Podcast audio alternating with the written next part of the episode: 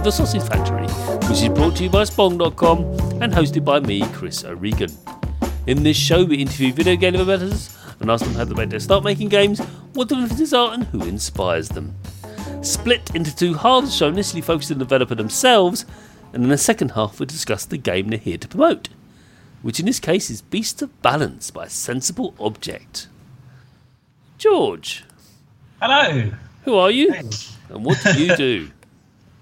Uh, so I'm George Buckingham. Uh, I'm V21 on Twitter and V21 just generally around on the internet. Um, and I am a game designer. I'm the game designer of Beast of Balance and of some other kind of digital, physical, kind of um, weird hybrid kind of t- games, games, toys, things. Yeah. So, I mean, I first encountered it at Rezzed uh, a couple of years ago. Must be. Sure. And, yeah. No. uh, No. It was uh, about three years ago now. Yeah. It's in the Left Field collection.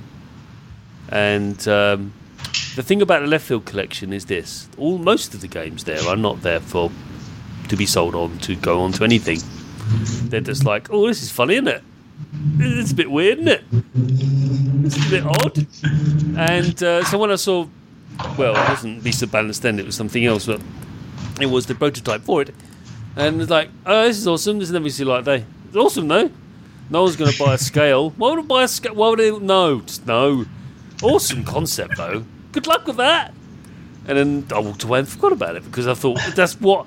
I mean, for me, it's just a big slosh of ideas in left field collection. If you ever go to Rezzed, anyone listen to the show, or in DDTX, just go to the left field collection, just walk down there and go, weird stuff. It's awesome. It's never going to see the light of day.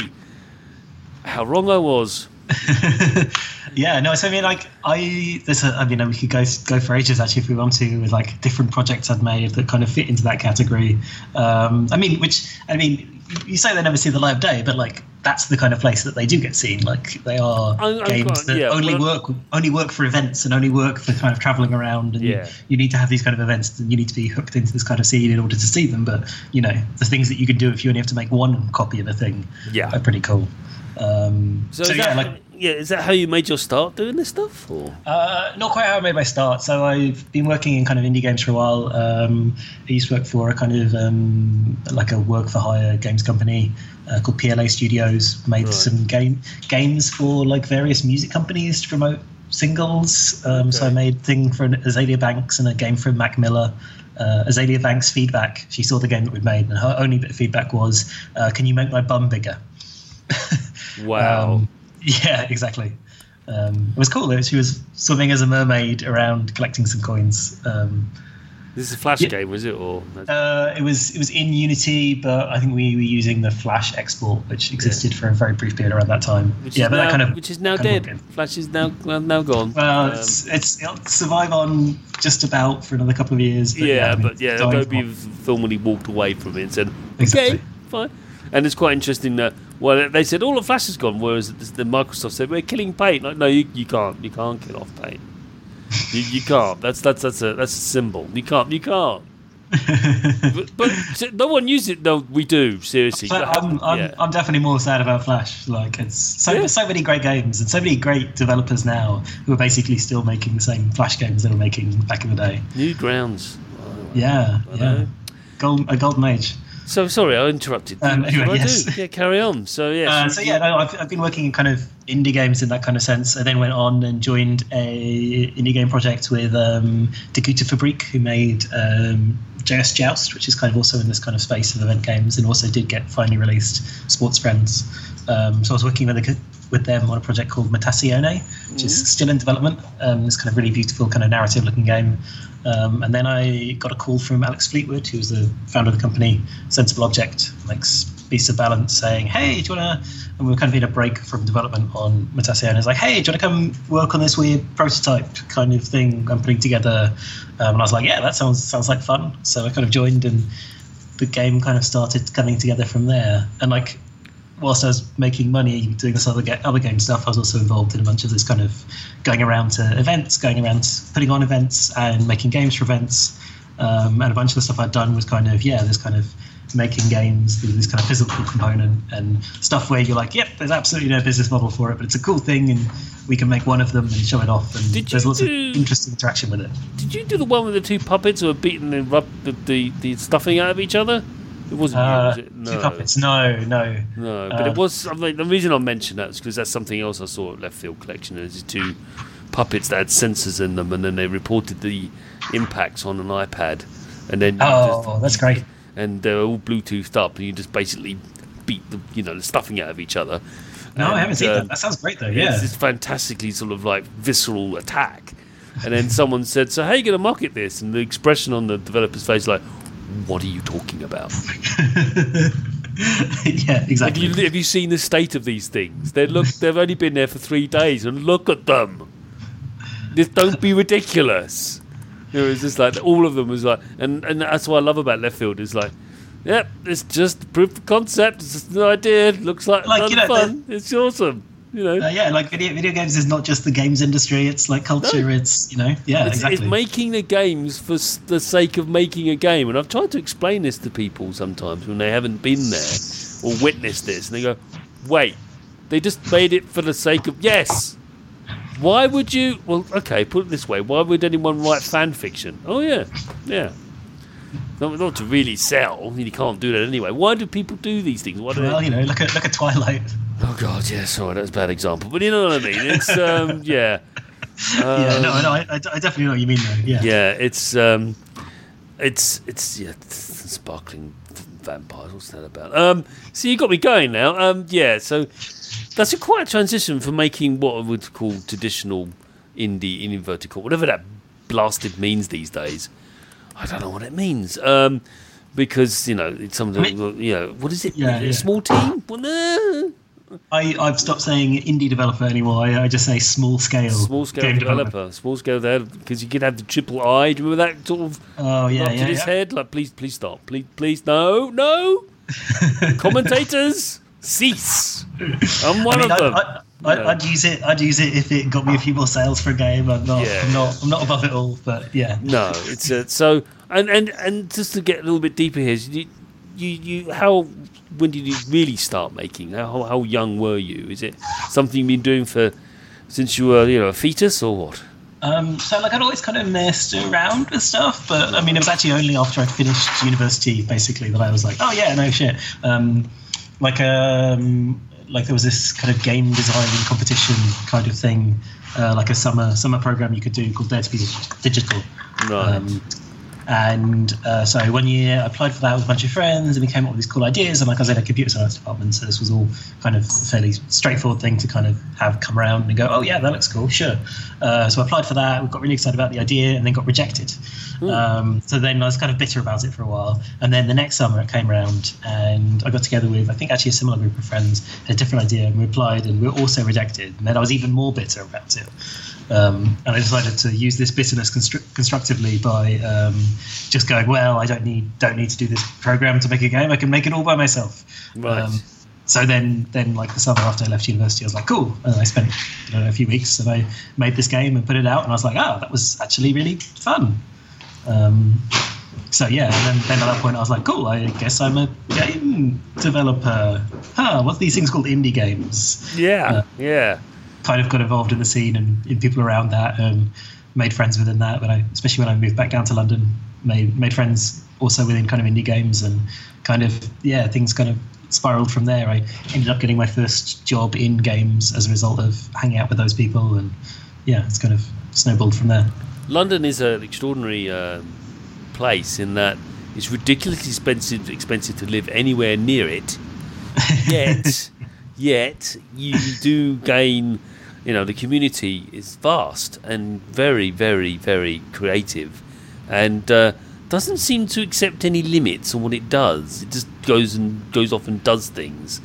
Um, it's, it's just so large that there's a community for everything, um, which is actually something I kind of miss from smaller cities where, like, because there is a smaller scene, therefore Yeah. you do actually kind of mingle. Like, game developers have to mingle with people who make apps, with people Mm. who do websites, with kind of artists, and you have this kind of a bit more kind of cross pollination between disciplines. Whereas in London, it's like, well, why would we hang out with the people who do almost the same thing? There's enough of us doing exactly the same thing to hang Yes. out ourselves. So Yeah. not not worth talking to them, and No. that can kind of close you off a bit.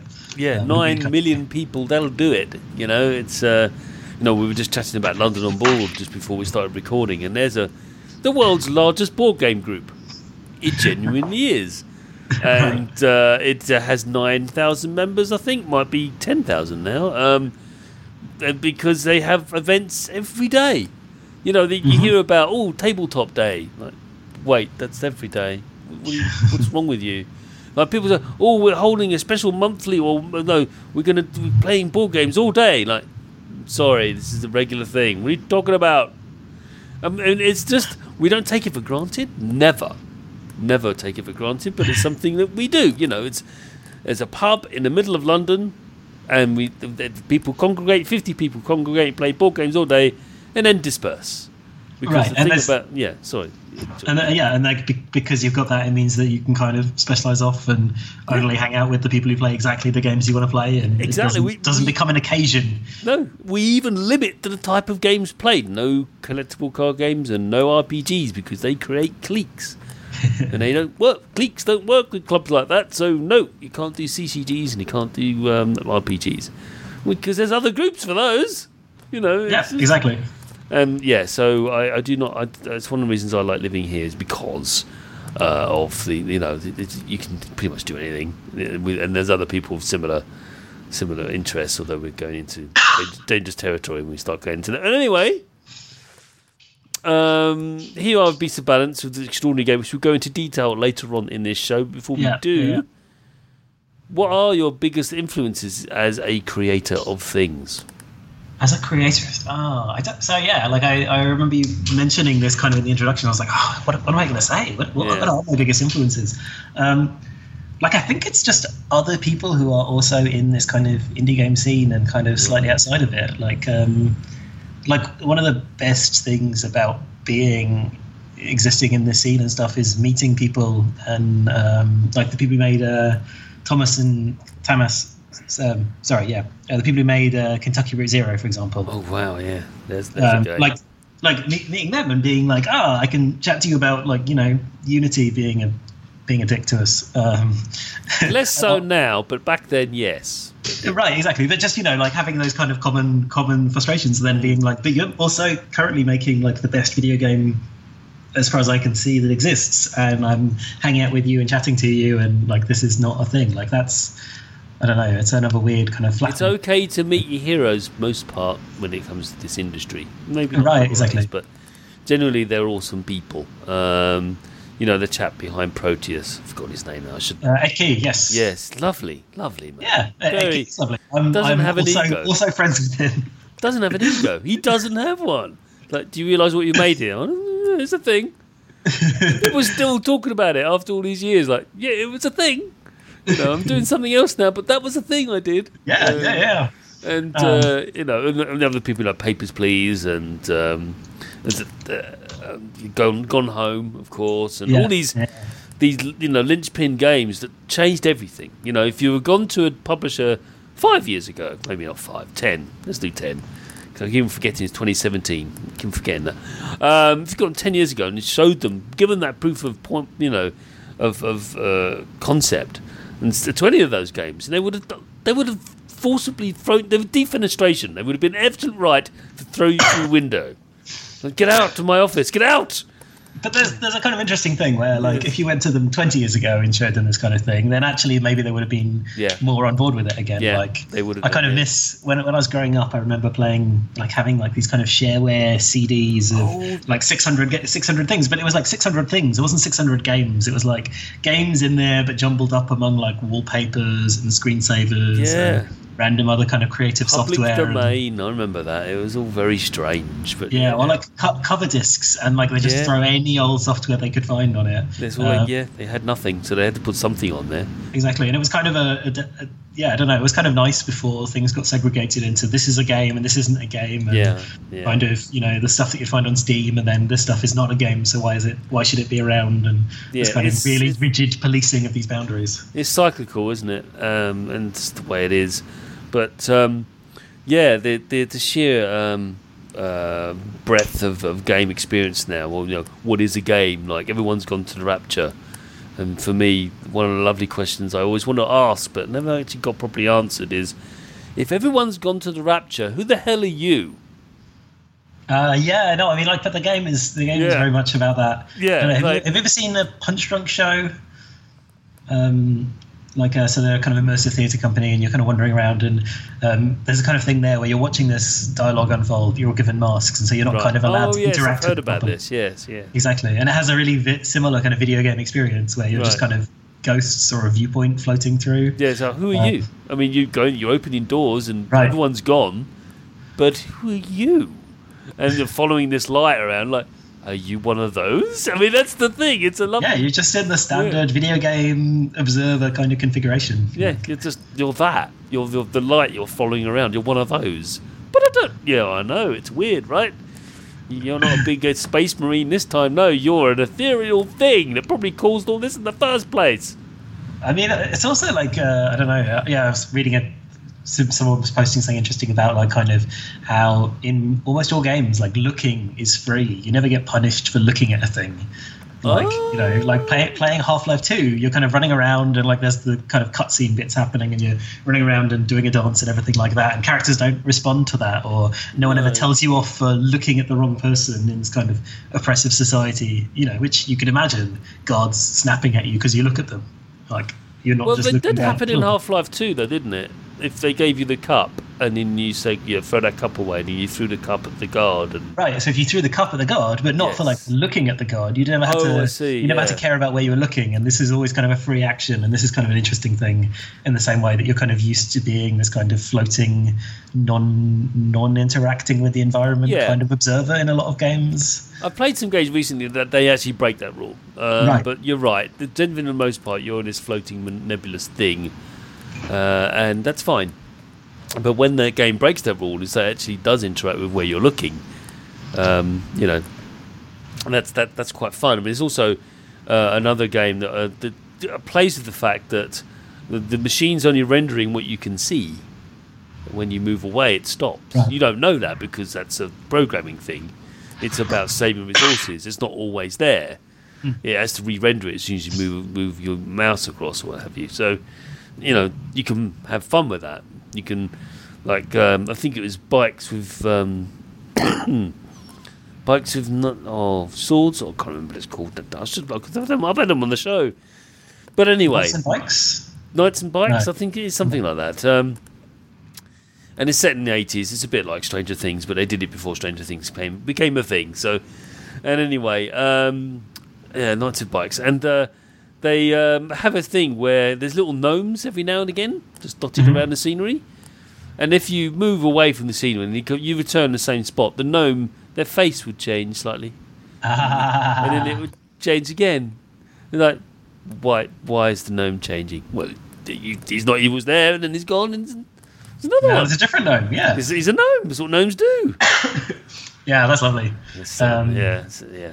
I mean, you So- can also get this like um, farming in Minecraft has the same kind of thing where, um, you know, in order to run a like you know you can do this kind of farming of um, like mobs by you create a spawner and then they all get kind of funneled down into this thing and then die and you can go and collect all their stuff um, but you need to be nearby so that the mobs keep spawning because the mobs Yes. don't spawn if you're not there That's right. That's right. That little conceit. That's how it Yeah. works. Good. So the next question then, which I think you've answered this already, which is not uncommon. Um, what developer do you most admire in the industry and why? oh yeah that's good hmm.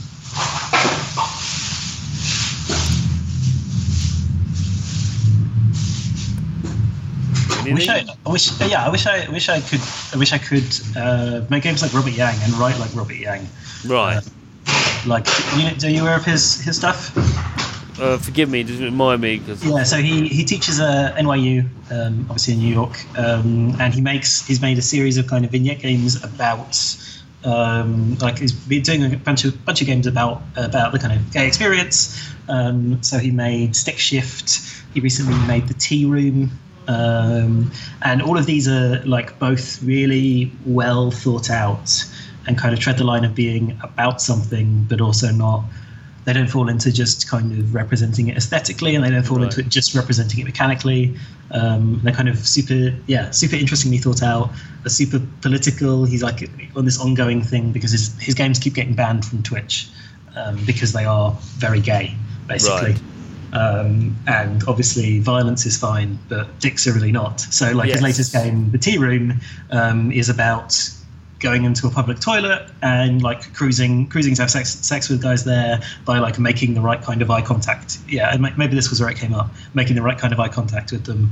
And you need to watch out that they're not an undercover cop who's going to bust you for it. Right. Um, Okay. But so when you do like manage to do that, you then go like kneel down and then you're like looking at the guns that they have coming out of their crotch. Um, because of course, you know, having dicks would be would be bad and would get him banned from Twitch, but guns are fine. So obviously it's fine to have a gun in this this scenario as Oh, well. Good heavens. Um, but yeah, I mean, all of his games are super well thought through, and he applies this like, I mean, I'm generally not a fan of this kind of like brown realism, just trying to like hit hit this kind of realistic, kind of authentic tone. I think it's much better if you go this kind of stylistic kind of thing, like Kentucky Route Zero does. But he, he goes for that realistic thing, um, and he, he manages to totally nail it, like as a small team, hit, like hitting this. So yeah, I, I, really admire his stuff. Um, Mm, okay. and he writes really beautifully about his stuff as well and has a really good kind of viewpoint on you know he's making these games but he also was aware that like his writing about them and how he's presenting them is as important as the games themselves which i think is something that a lot of indies kind of underappreciate It's something that's very under. Of course, it is massively un- un- underrepresented. It is generally the the the um, heterosexual is default, and to be fair, it is the majority. That's why it's default because it is the majority. But it's that's not the point. Um, right-handed is the majority as well. Um, it doesn't mean you know left-handed can't be represented. Um, I know I'm going to a quagmire here that maybe I can't pick myself up of, but I'm getting to a point. all, all I all. I all I want to say here is is that um, it makes me very happy to see Dream Daddy is Yes. currently number one in the charts. It like the uh, explicitly gay visual novel is currently the thing that most people are buying on Steam. Feels like a feels like a good position to have got to, and one that's like taken a bunch of work by a lot of people to kind of get to. Yeah, yeah, it's uh, it's certainly it's important that, that these things happen. I mean, it's similar to well, I'm not going to sort of dismiss it. Um, please don't think that, but I think something I've said many times on the show before, but not recently, is that we need more developers making video games that have no interest in Star Wars. sure, yeah. basically. Um, and you know, it's Star Wars is fine. Thank you very much, but I think we've had our fill, and uh, let's let's make more games like Kentucky Route Zero and and stuff like that. And of course, you know, Beast of Balance, which is bonkers in all the right way, all the right way, uh, and. Uh, I, I can't believe how beautiful it all is, but we're rushing ahead ourselves because we've got one more question to ask in this first half. So well done, George. You've almost made it. You've almost broken the back. We're entering the hump now of uh, of the show. So well done. 10, 10 mile mark, maybe. Uh, and this is one of my favourite questions to ask on the show because one of the greatest things about developers is that they are a fan of the work they are work the, the medium that they work in. So I'm asking you, sir, what are you playing right now? Uh, right now, like I was saying about like kind of brown games, I'm Right. currently playing the first like brown game that I've played in a while. Uh, I'm playing Plunkbat, um, Plunkbat or Player Unknown's Battlegrounds. Oh right, Yes. yeah, we're we're trying to get him on the show. It's gonna happen. It's gonna happen. I, yeah, I've got a I've got a long history with the PR company that's repping them, and we're we're getting them on. Swear it. Good. Good. Good happen. Great. Uh, lovely people. I think they don't know what they've made. they don't know what they've made, and uh, bless them. I think they should be applauded for it. But is it a brown game, really, George? I, it it, really it brown? definitely is. It like it goes into that kind of like grim Soviet realism. Like he's concerned about like making Yes, but it's ironic, isn't correct. it? Yeah, he's doing all that. It's Arma. We know that. You and I know that. Yeah, yeah, exactly. Like which um, I like. I I loved uh, Stalker, the original Stalker back in the day. So yeah, like, yeah. I still have some kind of a, affection for this aesthetic. Um, but yeah, no, I mean, I don't know if it's ironic. Then why why are all the costumes so bad, all the clothing options. They're all just incredibly, just really naff. Like I know. kind of, kind of in a charming way, but also you That's know, that's that's what they're pushing for. I believe. I'm going to stand by it. It may be wrong, but I don't care. um, but no, it's like there's the- a there's a coat that's like ex- like everyone I know calls it the Matrix coat, which you know oh if you- yes, the Matrix, if- the long the long coat. Yeah, exactly. Goth- If the if the coolest thing in your cl- in your game is clearly stolen from the Matrix in 2017, then anyway. Uh, but no, but it's also it's also a brilliant game, and I'm super enjoying it, and I'm finding it super thrilling. Like I, I only generally play it every every couple of nights, just like a game or two before before going to bed, and yeah, like every time it kind of turns out differently and goes a place you didn't expect and like it it has this i, I really like the kind of um like honesty to it like it's Mm. not afraid to be kind of imbalanced or unfair or kind of it puts you in this kind of stark situation and there's not not in like a load of these kind of multiplayer games there's a kind of really careful kind of balancing of like well if you've got this thing that can be counted this way and the kind of structures are set up very precisely to make everything fair but because every con kind of lands in the same position it's kind of fine that yeah. you know you're up against somebody who's got much better weapons or it kind of goes against you or something random happens or you jump out and then you have to run all the way across to the other side of the map to get within the circle that's that's just kind of the way it plays out and it it's a it's not afraid to be kind of arbitrary and unfair in that kind of way which i i super admire and it leads to just more much more interesting stuff Yeah, um, the, the Player Unknown has come out of nowhere with this weird game. And But he's, fact- he's not. I don't think he's come out of nowhere though. Like, Oh, it's kind of interesting thing to me is like because he basically this is like the f- fourth kind of um, battle royale kind of thing. He'd made it as a bunch of mods, and he'd kind of got reasonably big within the mod scene, Ah, making okay. these kind of games. So he'd had a bunch of practice at it, and he'd like had a chance to kind of look at that. And then this is his him going like, "Ah, I've made a bunch of mods in this way. Um, let's get a dev team together and make a standalone thing." standalone thing. So it's it's a Rocket League story then, isn't it? Yeah, Rocket exactly. League came out as an original game. I'm like, cars, football, no. Okay, here it is again. oh, this is awesome. Yeah, so like we said, yeah, thanks. and so yeah, it's. Um, but I, I think wonderfully the, the the fact that they've elevated the frying pan as the best weapon of all time and piece yeah, and piece of armor at the same time is just right, yeah, amazing. Buckman. Yeah, it's just like wow. I mean, I, I've been watching streams sometimes and like, well, I've got the frying pan. I've won. I've won the game. I have won. and he was just marching around, you know, proudly like, I'm invincible. I have now got the frying pan. Like, what's wrong with you? And it turned out to be right. He won. He got his chicken dinner.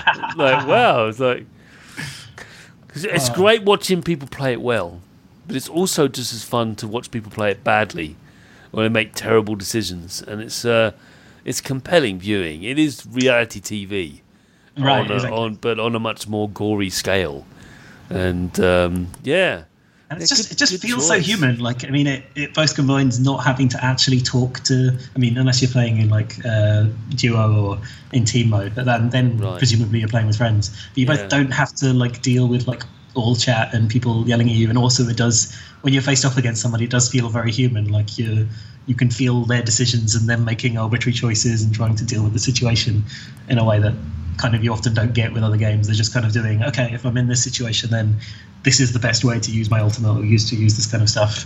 yeah, You know? yeah. Um, I, th- I think the effect also it ha- does suffer from muzzle flash syndrome. Muzzle flash syndrome is when you see, if you see a muzzle flash, you're probably dead. yeah. Dead.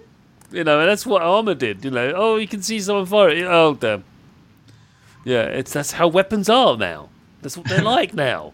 Believe it or not, they can shoot for miles. You know, but um, yeah, good, good, good call. Anything else? Um, I don't think. I'm- Uh, oh, another game I've been playing. This is came came around through my flatmate Cat Brewster. Um, recommended me is a, a there's this like dress up game called Love Nikki.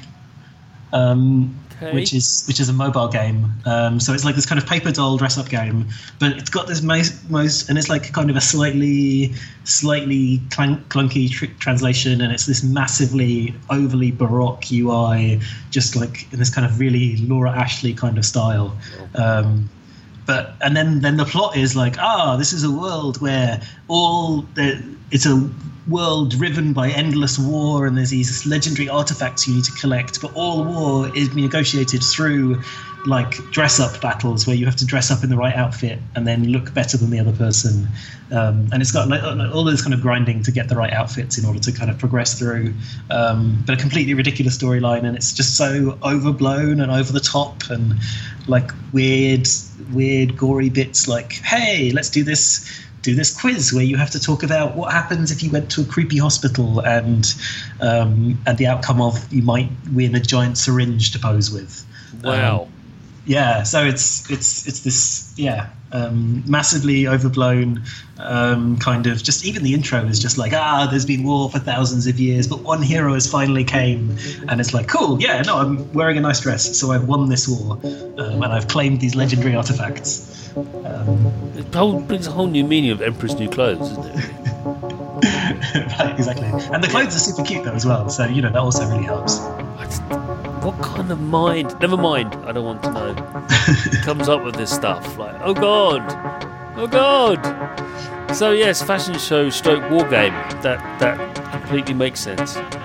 Where else would you find it but in a video game? Oh, exactly.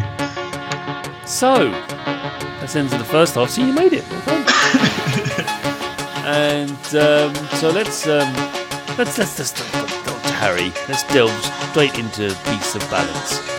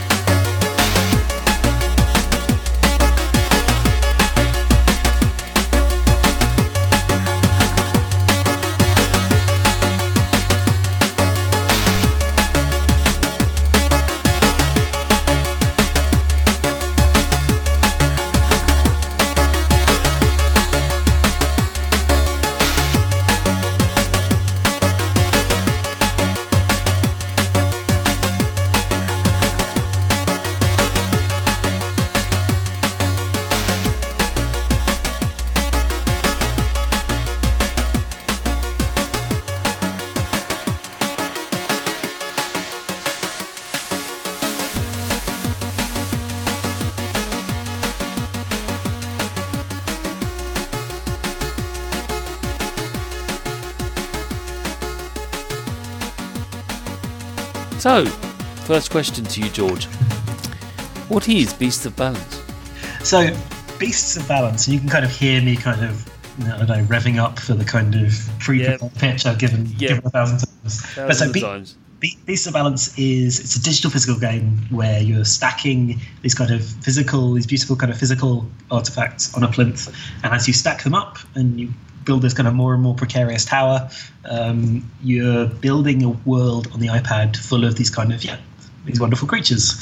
Um, so you're trying to level them up, trying to make them more and more fabulous, um, trying to keep them alive as they get jealous of each other, um, and you're doing all of this just by scanning and stacking these different objects. Um, and then when they when the tower collapses, if you can't rebuild it in time, then a volcano goes off and your world is destroyed. Um, yeah, and if you can get all of the pieces on, then you've kind of won the game. You get a points bonus for that, but more likely it'll collapse and you'll scramble to try to put the thing on and then just knock the whole tower over. Um, that's that's that's basically it in a nutshell. It's a perfectly straightforward, everyday video game. It is not a perfectly straightforward and everyday video game, and it's not brown either. It's although the, brown, yeah. the volcano's a bit brown, but no, it's generally not brown. Um, I don't know how to start. We're going to start anyway. I mean, the, the, the models are exquisite. They're made out of something. I don't know what. But it's got this weird soft plastic that isn't soft. Yeah, so Um, I, I mean, actually, I can tell you the kind of details for that. So they're made out of like a fairly fairly standard ABS plastic um, that many things are made out of, kind of injection molded. Um, but in order to get that finish, we've applied like a rubberized coating. Um, And that's just to give them enough friction so that they don't slide everywhere, so that you can kind of stack up with them. And yeah, Yes. that gives them this really tactile kind of feel. They do, and I love the flame ones as well. And I've seen people try to balance the flames on top of each other. That, in tears. Uh, it's totally it's totally doable. You just need totally to just need to know how to do it. Yeah. You need to know how to do it. You need to do, drop it in, not drop it in, slowly, slowly twist it in, Yeah, just like, yeah, yeah. and then just and then let go just at the right moment, uh, just as the cross thing falls over and kills the lion. Um, but no, I've seen it happen. It's it's great. You know, it's it's such a uh, to say it's a tactile game is a stupid thing to say because obviously it is. But just to get an understanding, uh, listeners, so you have a scale which is powered by batteries. You turn that on. It's a Bluetooth device that links to your tablet, whether it's Android or iOS. Uh, I believe that's the only platforms you support, isn't it? Yeah, uh, Yeah. Android, iOS, Kindle, which is basically Android as well. Oh, okay. And um, you then that has an app, which is free, uh, Yep. but you do need the game with all the pieces, and um, that's the very physical thing. And uh, the, the current version, I'm going to say that because there is a second version coming. Um, the current So- version is is a ultimately a cooperative game where everyone's trying to help with the getting the most points uh, because they make prizes, and uh, and you're trying to create more and more weird and wonderful monsters and beasties. Not monsters, sorry, lovely creatures uh, based on the you know the founding creatures that you have. I have the lion one because I got it from EGX, and you were doing a, a promo there. But uh, there's also a warthog and a, a shark. Um, although when I play it with my friends, they always make reference to the pathetic sharks and Viz, which is you know it's a bit unfair, but it's like it's not. It's a perfectly good shark, but It's a uh, great shark, yeah. it's a great shark. And also, I love people generally put him on his snout with this big sort of precarious sort That's of like. that's the best way to stack him. That's, It that's the best way. Yeah. It is the best way to stack him. The eagle's a bit of a tricky one. Uh, people like put him on right way up, so if you do that, you can't put anything else on him. So You can't just about can. There's a tiny little spot at the front of the wings that's just about large enough. But just yeah, about it's- large enough. But generally speaking, it's hard. But the pelican's a bit. People think a pelican. Oh, he's nice and straight. No, he's not. No. You know, if you do it too late with a pelican, then you're in trouble. You're in Mm. trouble with him. But no, it's just fascinating that that not only. I mean, you scan it, so there's a little thing that you, you have to scan each device, each thing.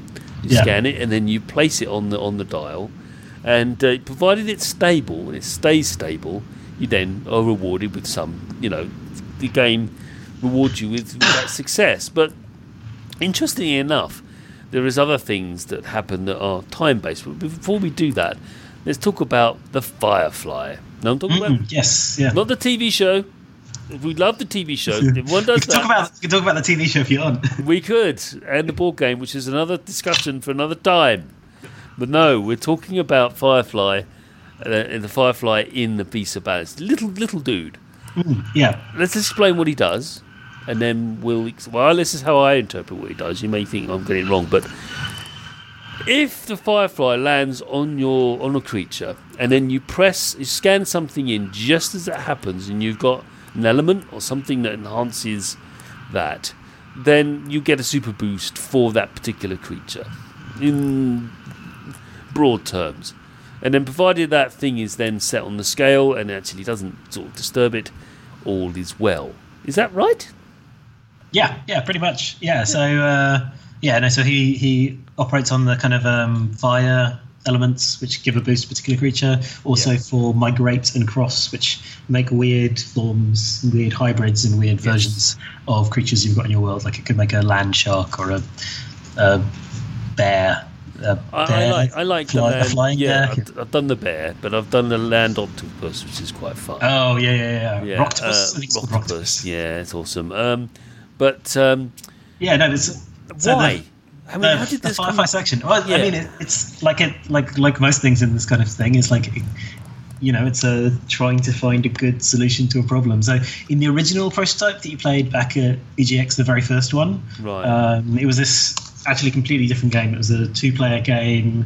Um, it was kind of really deep and strategic, and completely not what people expected when they saw the pieces. So kind of shifted away from that a bit, just to kind of bring our game in line with what people expected, and not just overwhelming in terms of complexity. Um, and you know, just the version we came up with was was just more fun, um, Okay. which which can be important. Um, but one thing we had in that that that was also bad uh, was you'd scan the thing, and you have to tap on the tablet to to confirm it. Um, and kind of seeing that and the way that kind of broke up the flow of it and the way that it was harder to teach made me go, okay, we really need to kind of simplify this down so it should just be scan and then you place it on. And if you've scanned it but changed your mind, then tough, you've still got to stack it. Um, don't don't scan it if you're not sure. That's that's fine. It's fine not to give people the option here. Um, and so when we were putting these pieces in, we kind of came up with the idea of these pieces will affect uh, particular beasts, and that we came up with the fire thing, and this needs to affect a particular beast, and feels unfair if you can't select which creature it's going to affect. It's just a bit too limiting on the game. So it's like, well, how can we do it, a selection thing without, you know, you, you could scan it and then you have to go to the tablet and then press the thing that it's going to affect. That could work. Um, but actually, people are not going to probably pay attention. They're not going to know, oh, if you scan this piece, you need to go look at the tablet before you stack it. Um, so working through that flow kind of felt difficult. So it's like, well, how can we have it selected? Maybe maybe it works on the timing of when you scan. Um, was kind of the option we ended up going for. And then it's like, well, if it goes on the timing of when you scan, how is that represented on the screen? And then we were like, well, how do we make the fire this fire piece work with timing? And then we were like, oh, obviously it's a firefly that's hovering around. And then obviously if it's a firefly, you want to see the firefly's face and give it a name and have it say chirpy things to you. Um, Yeah, it is, Yeah. just to be clear to everyone, it is not an actual Firefly spaceship. No, it is a Firefly. yes, exactly. Yes. Um, so yeah, it just entirely came out of like a interaction design thing, but you know, um, It's lovely. It's, uh, it is, I mean, we haven't really spoken about the graphics too much, but it is very plain and simple. It reminds me of the little felt models that I played with when I was a very young child, where you cut out little bits of felt and stick them together and, and make these. Just look, that's, that's, all, that's what it reminds me of. Um, whether it was, uh, you know, uh, what you were going for, I don't know. Yeah, no, I mean, because I didn't do the art, art myself, I can entirely say, yeah, no, I think it's lovely as well, and all credit Yeah. to uh, Lyle who did the 2D art for just yeah, this kind of amazing art style and kind and of the animation, delivering on the everything moves. Everything moves. It's lovely. yeah, yeah. That's that's Um, Kyle McKernan. I just want to shout out to him who, who did a great job on kind of coming in and especially because we had to work out a system for animating all of the weird crosses and migrations as well, which you know was a you task. do you do get rewarded for, for, for good deeds, and that's this game just really does. The more you put in, or more, shall I say, the more you pile, uh, Right. the better off you, you become. But um, speaking of piling on things, you did say that you shied away from interaction, but not entirely, did you? No, exactly. So I mean, it's always this kind of thing of like you know, if you've set up a rule for yourself within the game, you naturally Yeah. want to see what happens when you break it in this kind of one one circumstance. Um, So, so some items that are placed on the scale device require the player to interact with the screen and the scales. I mean, it's basically these weird shapes, really weird shapes. They kind of have flat surfaces, but ultimately they don't. Um, there's one with a big sort of like it looks like a big S, and there's one that looks like a lump of rock.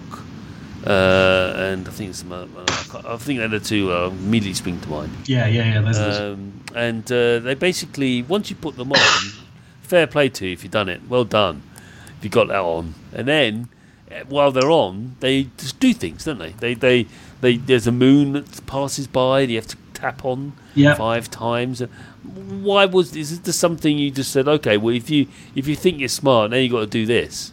Right, exactly. It's a kind of like a extra extra challenge to it. I mean, it's like you know, if, if you're pretty good at the game, then the kind of stacking doesn't give you much of an obstacle, and like obviously you can put a bit more complexity into kind of the scoring or what you're choosing there, which you know kind of works. But actually, what's fun is the the stacking is how do you get the thing on and how do you make that more difficult? It's like well now you've got to do it one-handed or you've got to kind of constantly be distracted whilst you're stacking stuff on or you've got to do it against a time limit. So you're kind of endless like tweaking and carefully balancing a thing and testing it. Suddenly you can't do that. Suddenly you need to just rush to put it on. Um, and obviously also making it so that these kind of extra challenges are optional. So, oh, it's fine if you can't do that, or if you want to, if you want to not opt in for that extra difficulty until right near the end, you can you can do that. You won't get as many points, but um, for if you do want that kind of extra difficulty, if you do want the highest points, then you should put these on early on, early, and then keep them going the whole time as they get harder and harder.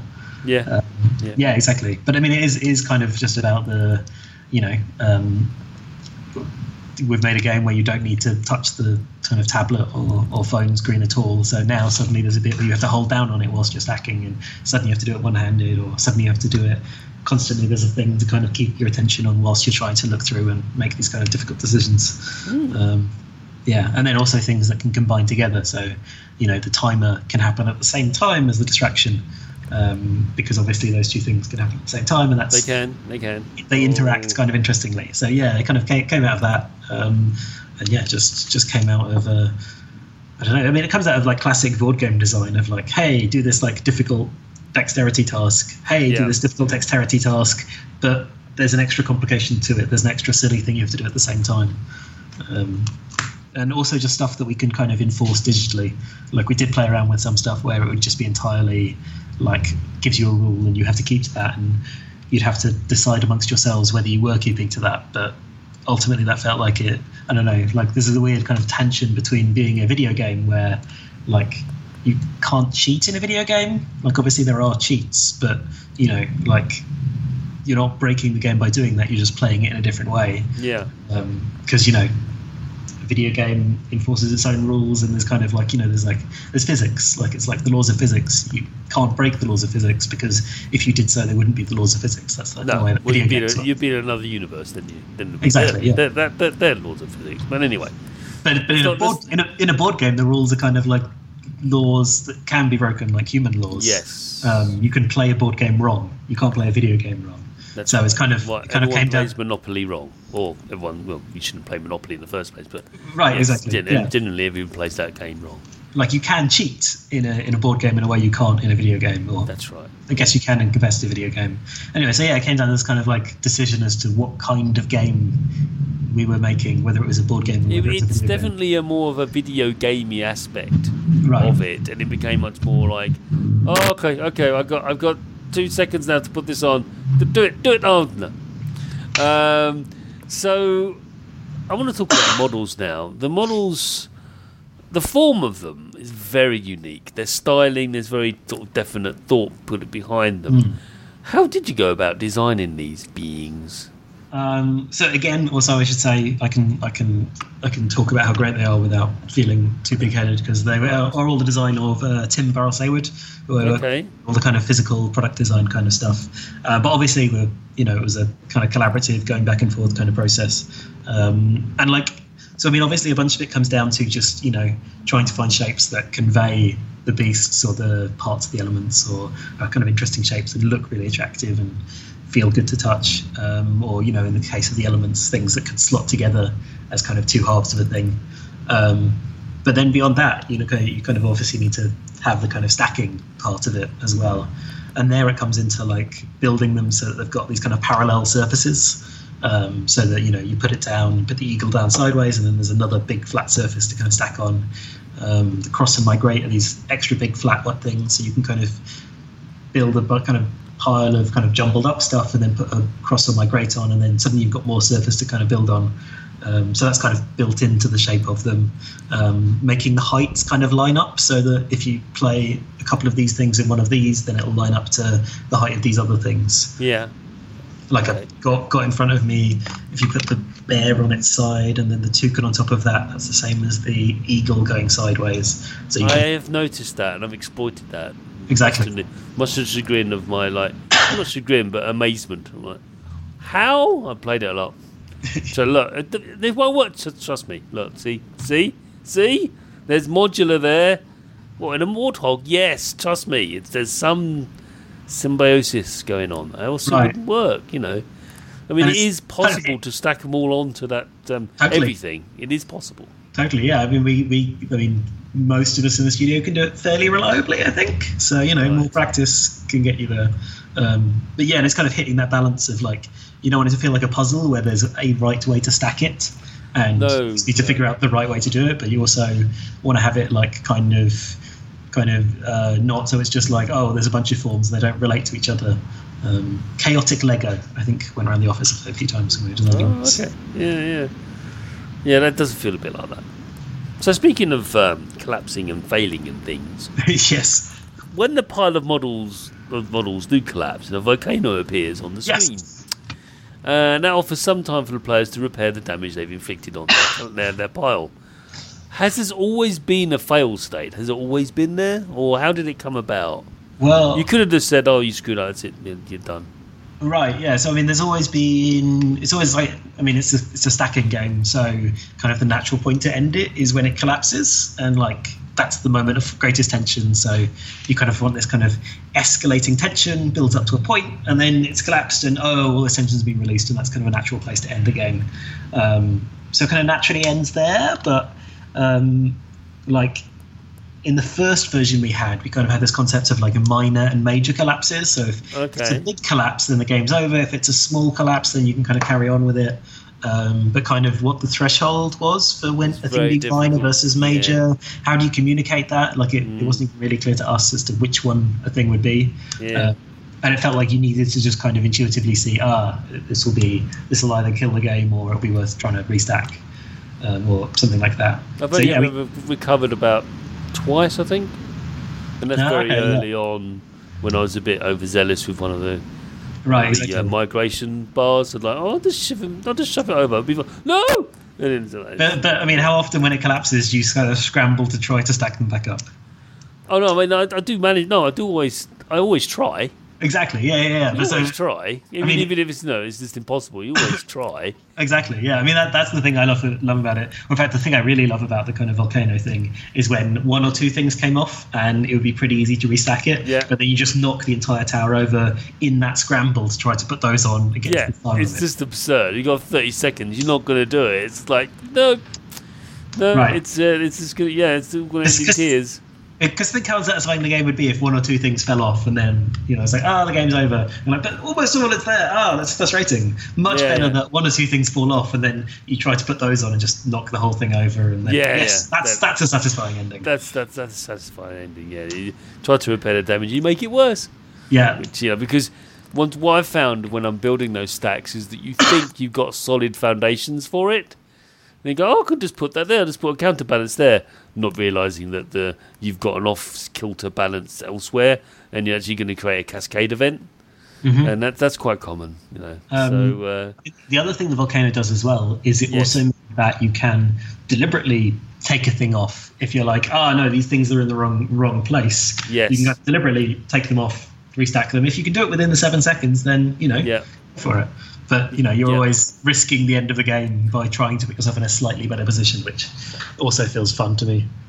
So that's the last of the questions about the current edition of the game. But we know that there's a new one on the horizon, and you've Yeah. got a Kickstarter campaign going on at the moment.